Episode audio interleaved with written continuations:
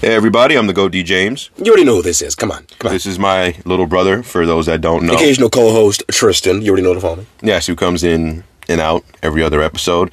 But anyways, this is Talks with the Goat. We're running four years strong, and we hope to keep going on for forty more. 40 more years. No, 100 years. 100 years, the podcast. That's what Right. we're doing. You can join us and our guests occasionally as we talk about many different topics that go on in the world and online, from anime to video games, politics, and much, much more. Life, lessons, mistakes we should have made, mistakes we would have done. Right. As we evolve as people over time, now we're all about comedy, satire, and telling interesting, relatable, and sometimes informative stories. Sometimes. Sometimes. But if you're clicking on for the first time, we appreciate you. This is the Goat D James. Buckle up. This is Talks with the Goat. Hope to keep you.